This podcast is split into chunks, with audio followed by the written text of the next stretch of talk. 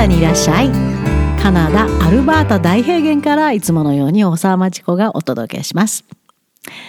現在2回目となるストーリーテリングキャンプを開催中です。このアルバータ大平原のすごい自然の中生徒たちが頑張ってやってきました。今回のストーリーテリングキャンプで生徒たちの脳細胞がどんなに置き換わるかとても楽しみにしています。あれ？このタイトルから考えると今日のテーマはエッセイじゃなかったの？と思ってしまいました。そうです。そうなんです。エッセイもストーリーも同じなんです。英語の本質はというよりは人間の脳はもともとストーリーを語るよう遺伝子で組み込まれているんです。物事を理解するために次の世代に知恵を伝えるためにそしてコミュニケーションを取るためにも我々人類は常にストーリーを語って生きてきました。進化を続けてきました。特に英語はそのストーリーがそのまま言語になったものです。エッセイはストーリーをちょこっと論理的に説明したものって考えてください。下にあるものは常にストーリーです。特に expository essay 要するに自分の、主張することを説明するわけです。論理的に。まあ、エッセイの一番基本的なもので、この基本の形をもとに、それから後の、レベルの上級に上がっていくエッセイが組み立てられていきます。だからこのエクスポジトリーエッセイ理解してないと、その次のレベルのエッセイは書けません。テーマを決めて、トピックセンテンスを書いたら、そのトピックを論理的な3つの理由で説明します。トピックは、まず最初にカナダの子供たち、生徒たちが出会うエッセイレベルでは、まあそこから始まります。まあ小学校の高学年レベルから書き始めるんですけど、こういうものは。その最初のレベルのエクスポジトリーエッセイでは、自分の目からあくまでも本当に嬉しいぐらいわがままに自分本位の見方で、周りを観察し、経験したことを書きます。自分の周りをいつもいつも見て、なんでだろう、なんでだろうと思ったことを書きます。それがクリティカル・ティンキングの一番最初の出会いとなるんですよ。まずは主観的な考えをいかに論理的に書けるか。この訓練から始まります。例えば、something something is my favorite lunch 何々は私の大好きなお昼ご飯です。私の大好きなお昼ご飯はこれですって。学校がダメ出ししようが教師が認めなかろうがこのタイトル、そんなの関係ないです。それから内容についても何を選ぼうが、何がフェイブリットランチか選ぼうが、周りからとやかく言われる筋合いはないです。だって自分が好きなもの書くんですから誰にも文句なんか言わせません。ただし、自分がそれを好きな理由、なぜそれが好きかという理由は完全に論理的でないとダメ。現在、夏の半額キャンペーンをやっている UX English からの Essay Basics。このチャンスにぜひ始めてください。やっと本物のエッセイに出会えますよ。UX English そのまま。単語1語です。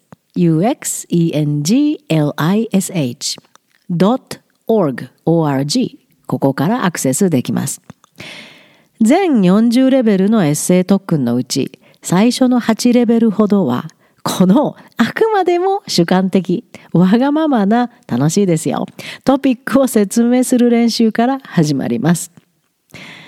例えば、先ほどの自分の好きな昼ご飯のサンプルには、このエッセイベーシックにはね、すべて見本がついてますので、それに沿ってぐいぐい上達していけるのが特徴です。このコースをデザインし、指導にも携わるエッセイ指導の達人、ロバート・ミックミランのオリジナルエッセイプランとエッセイ、この見本パワーは強烈ですよ。彼は日本にも長年住んだ経験からこんなサンプルを紹介しています。うどん is my favorite lunch. いいですよね、お昼ご飯にはね。最初の理由は、there are many different kinds. いっぱいの種類があって、熱いのがあったり、冷たいのがあったり、それからトッピングもいっぱい違うのがあるし、だから飽きることがないんだよ。というのが最初の理由、そして具体例になってます。二つ目の理由は、うどん is not expensive。高くないですよね。でこれはちょっと数年前に書いた見本なので今日本インフレで値上がりしてるかもしれませんが例えば駅では400円で買える。香川県に行くと100円のもある。実例が並んでます。三つ目は It is delicious. 美味しいです。はい美味しいです。どうして美味しいの？麺がすごいあのコシがあって。ここが美味しい。そして tasty broth あの、出汁がとてもとても味わい深い。はい。ここから来てます。このように3つの論理的な理由には全てに具体例が必要。それも一般的なものじゃなくて Google なんかして出してもダメですよ。自分自身が経験観察した実例が絶対必要なのが英語のエッセイです。そしてこのエッセイベーシックスでは、生徒が自分のトピックでエッセイプランを書いた後、ロバートはいつもこんなチェックをします。彼はこれを Why test って呼んでます。うどん is my favorite lunch. Why? なぜ？それがちゃんと理由になってないといけないんです。日本の生徒は必ずと言っていいほど大きな勘違いを起こしてます。英検でエッセイ塾に行ったから書き方知ってます。 TOEFL 塾でエッセイを習ったからエッセイは書けます。などという生徒ほど、こんな一般的な理由をまことしやかに書いてしまいます。例えば、うどん is popular。人気があるから、うどんは私の大好きなランチですか？いやいや、人気があるもの、みんなが好きとは限らないでしょう。それは直接自分が好きですということには論理的にはつながってきません。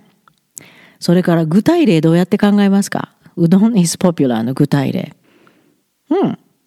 他にも具体、あの、人気のある食べ物を書きますか？Google してなぜ人気があるかってデータを持ってきてもダメです。日本人の何パーセントがうどん好きかなんてデータ持ってきても全く論理的につながりません。それから、こんな理由もダメですね。うどん is typical Japanese food. 典型的な日本食です。いやいやいやいやいや、具体例どうするんですか？これも他の典型的な食べ物を持ってきますか？完全なオフトピックになってしまいますよ。または、うどん is made from wheat. 小麦で作られてます。だから？だからなんであなたはそれが好きですか？それはカナダから来ますよとか、とうとうと説明しても全くのオフトピックになります。一般的なテーマについて述べることをエッセイと勘違いしている生徒が多いことに少々危機感を感じています。日本のエッセイ塾ってそんな教え方してるんですか？そうなら塾代の完全な無駄ですね。世界で全く通用しませんよ。こんなエッセイ書いても、カナダの高校でも大学でもスコアは最低か、大学ならパスすることもできないです。先ほどの見本に戻ります。このアイディアをつないだら、あっという間にストーリーになるんですよ。例えばもう一回言いますよ。うどん is my favorite lunch. 理由の1、There are many different kinds. 具体的には、hot and cold, different toppings, never get tired. 具体例をあのプランの時に書く時には文章は普通使いません。もう簡単に自分のポイントフォームでメモをしていきます。そして実際のエッセイを書くときにはクリエイティビティを使って読者を引きつけるような文章で書いていくわけです。例えば、うどん a thick white noodle from the island of Shikoku is my favorite lunch. First, there are many different kinds. It is served hot or cold, and it comes with many different toppings. For example, aburaage, in bracket, fried tofu, tempura hebi, in bracket, deep fried prawn, grated daikon radish, thinly sliced beef or green onions. There are so many kinds that I can never get tired of eating it. でも、この実例、トッピングの多さとかの、これを自分がうどん屋でいっぱい迷った。あれもこれも食べたい。ある時はキツネ食べてこんな味がして、こんな経験した。次は天ぷらを注文してみるとこうだった。次はかき揚げぶっかけ。うどん屋さんはこんなのをす勧めてくれた。なんてストーリーで語ると、いきなりストーリーの要素がいっぱい入ってくるわけです。そして読者はそれに引きつけられます。これが英語です。英語はストーリーがすべての大元になっている言語です。UX English からのエッセイベーシックス受講生の皆さんは最初はね、実は大きく戸惑ってるんです。今まで、これがエッセイと信じていた書き方が実は全くの間違いであったことに戸惑います。最初のレベル1、2あたりでは随分時間がかかり、何度提出してもなかなかパスできずというケースも多いです。が、徐々に面白いことに自分が自分の考えをまとめ、論理的一貫性を持っていくことにはまっていくんです。何を書いても論理的に説明できたらそれでいいんだ。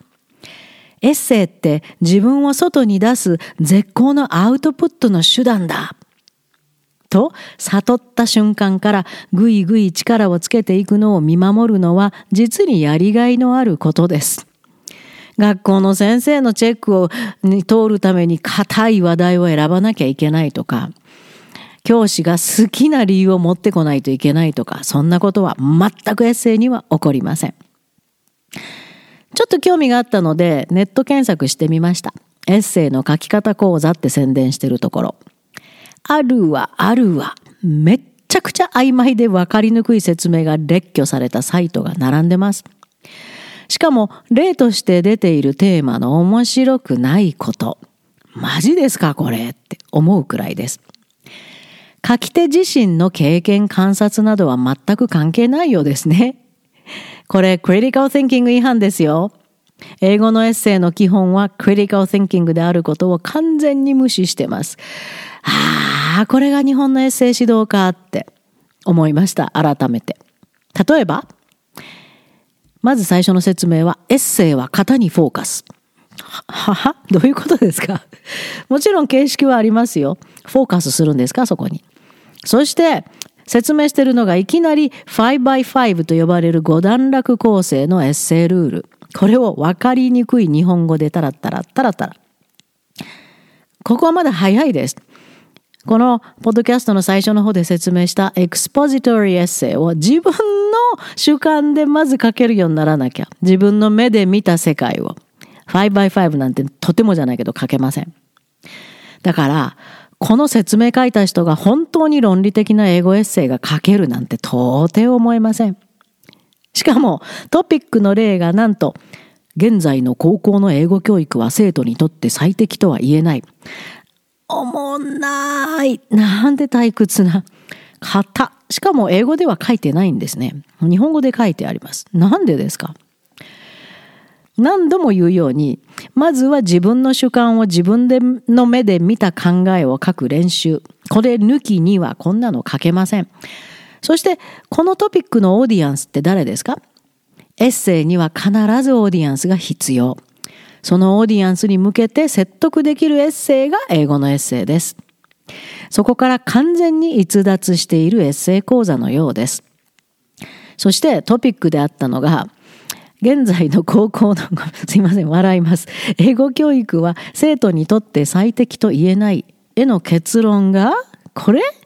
私の理想とする英語教育方法は、リスニング、スピーキング、リーディング、ライティングをバランスよく学習することである。え？トピックと結論が全く別になってますよ。つながってないですよ。現在の高校の英語教育は生徒にとって最適とは言えないがトピックなら、なぜ最適と言えないかの理由と実例を論理的に述べるだけ。そして結論は、ほらね、だから最適とは言えない。それです。結論全く他のところに飛んでいってますよ。こんな簡単な論理的一貫性すらない見本です。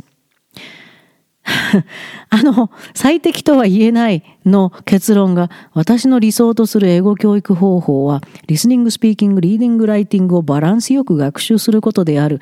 なんか頭変になりそうです。全くバラバラの別のエッセイトピックみたいですよ。エッセイベーシックスを指導するロバートが、いつも日本人の書くエッセイをこう指摘しています。エッセイの中のすべての文章が一般的な大きな話題について述べていて、一貫性なくて、まるでエッセイトピックをつらつら並べているだけみたいだねって。エッセイトピックだけのエッセイって日本式なんですね。まさにその実例がこのエッセイ講座サイトに存在していました。こんなの習うから日本人はエッセイを大きく勘違いしてるのかと苦笑いしてしまいました。さて、本物の英語エッセイ。カナダの生徒が一から習うエッセイをカリキュラムした練習をしてください。へんてこな日本式エッセイなんかじゃなくて、このエッセイベーシックスから世界に通用する本物英語エッセイが書けるようになる日本の生徒がたくさんたくさん出ますようにそんな願いと応援を込めて夏の半額キャンペーンを行っているわけです UX English からぜひ内容をチェックしてください UX English UXENGLISH.org org です学校での英語の成績上がった。英検のエッセイが満点だった。TOEFL、IELTS のライティングが急に上がった。カナダの大学で良い成績が取れるようになった。などなどの嬉しい声も届いてます。素敵です。退屈でなんか偉そうに社会のことを勝手にきれいごとにしているエッセイなんか書いてませんか？例えたら卒業式や入学式の校長の挨拶みたいなやつ。あんなの誰が聞きたいですか？それと同じ。偉そうに社会的なことを全く一般的に書くエッセイ誰が読みたいですか？世界では通用しません。今年の夏こそ間違った日本式エッセイを脱ぎ捨てて本物の英語エッセイの中に飛び込んでほしいです。今このキャビンでストーリーを語るとはストーリーを読むとはストーリーとはに挑戦している生徒たちもこのプログラムから大きく大きく力を伸ばした凄腕ライターたちです。エッセイ特訓半額キャンペーン。カナダのカリキュラムに沿ったエッセイ特訓をカナダから。エッセイベーシックス通常カナダドル。1250ドルのところを625ドルで提供中です。8月31日のお申し込みまで。エッセイベーシックスにいらっしゃい。そしてカナダにいらっしゃい。